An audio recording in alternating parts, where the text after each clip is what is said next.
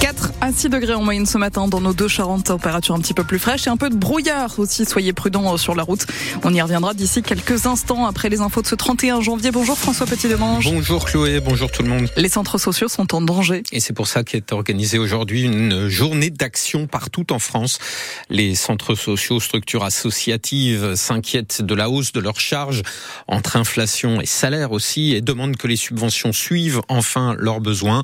Chez nous en Charente-Maritime, les 24 Quatre centres sociaux craignent ainsi un déficit de 2 200 000 euros cette année. Leurs finances sont frappées de plein fouet par deux phénomènes distincts, explique le directeur du centre social Vendésil de La Rochelle, Grégory Rudeau. D'une part, oui, l'inflation qu'on subit depuis des années, comme nous tous. Hein. Il n'y a pas que les centres sociaux qui la subissent. Mmh. Et euh, également un bouleversement radical de notre convention collective avec une nouvelle classification. Ça vient revaloriser en fait les métiers de la branche de notre convention collective, Elisfa. Et euh, donc c'est une augmentation de près de 15% de la masse mmh. salariale sur l'ensemble des structures de type centres sociaux, euh, même d'autres affiliés à notre convention collective que porte le territoire français. Et donc, si les charges augmentent avec l'inflation, l'électricité, le chauffage, si les salaires augmentent, eh bien il faut que les subventions suivent. Elles ont plutôt tendance à baisser les subventions. Alors on va dire que c'est forcément pour certaines d'entre elles euh, c'est une baisse mécanique euh, parce que certaines sont maintenues depuis des années.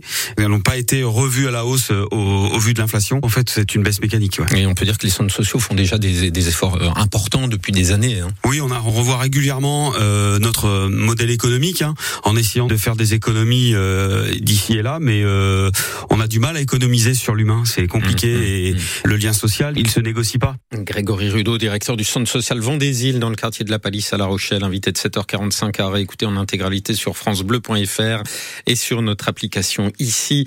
Les 24 centres sociaux de Charente-Maritime sont en grève et fermés aujourd'hui. Ils se réunissent à 10h30 devant la préfecture de La Rochelle avant de défiler vers la CAF, l'hôtel de ville, puis le département toute la journée.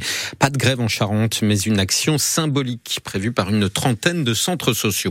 Les agriculteurs se rapprochent de Paris et du marché de Ringis, au point que la gendarmerie a maintenant mis en place des blindés sur l'autoroute qui mène au marché de Gros, alors que le gouvernement a promis hier le versement de toutes les aides européennes de la PAC avant le 15 mars. Les agriculteurs n'ont pas été convaincus non plus par la promesse du Premier ministre d'une exception agricole française.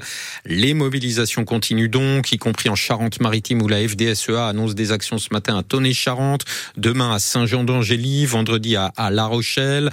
En Charente, elle annonce une action du côté de Champnier. La Confédération paysanne se mobilise également au marché d'Angoulême à 11h. La Confédération paysanne qui demande surtout des prix rémunérateurs plutôt que des aides. La cour d'assises de la Charente-Maritime a découvert hier la violence passée de l'accusé. Avec trois témoignages accablants, dont celui de l'ex-compagne d'Aston Valin. Ces deux victimes ont aussi livré leurs témoignages poignants sur les viols qu'elles ont subis en septembre 2021 dans le secteur des parcs à La Rochelle. Face à un accusé de 27 ans qui a maintenu la version qu'il a élaborée au cours de l'enquête, il ne reconnaît qu'un seul viol et en le relativisant, celui de la retraitée de 84 ans à l'époque, mais pas celui de la jeune femme de 22 ans. Leurs témoignages bouleversants hier à la barre n'y ont rien changé, mais cette ligne de défense a été mise à mal par un autre témoignage, celui de son ex-compagne et mère de leur petit garçon Julien Fleury. Elle parle d'une voix frêle mais posée et ce qu'elle a à dire glace le sang? Il était violent avec moi aussi, raconte Charline. Si je n'ai rien dit durant l'enquête, c'est que j'étais sous emprise. C'était mon premier amour et puis j'avais peur. La jeune femme de 26 ans décrit des étranglements, des objets lancés sur elle, des relations sexuelles non consenties, douloureuses, très agressives quand il ne fumait pas de cannabis, raconte encore Charline, qui s'est fait pincer lorsqu'elle a tenté d'en faire entrer en prison. Car les violences sont continuées au parloir après l'incarcération d'Aston Valin pour ses viols. Salope, c'est le surnom qu'il me donnait. Il était toujours convaincu que je le trompais alors que j'ai toujours été fidèle, contrairement à lui. Je n'avais pas le droit de regarder d'autres hommes. Dans la rue, je marchais en baissant la tête. J'ai arrêté mon travail de peintre en bâtiment à cause de ça. Et l'arrivée d'un bébé n'a rien arrangé. Au contraire, il sortait tous les soirs, je ne le voyais plus. Il ne s'occupait jamais du petit garçon. La prise de conscience est venue l'été dernier quand il m'a frappé devant notre fils. Je ne suis pas la victime de ce procès, conclut la jeune femme, mais j'en suis une quand même. Place aujourd'hui à l'expert psychiatre aux assises de Sainte, puis au réquisitoire et aux plaidoiries. Le verdict est attendu en fin de journée.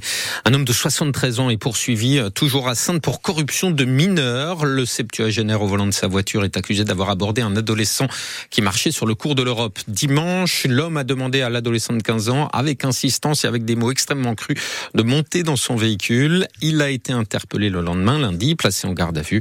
Le septuagénaire sera convoqué devant la justice le 29 février. L'adolescent a lui porté plainte. Le Stade Rochelet Basket reste invaincu à domicile après sa victoire hier soir sur Évreux, 79-70. Les Rochelais restent leaders de la Pro B. Ils recevront encore euh, dès vendredi Rouen pour la 19e journée.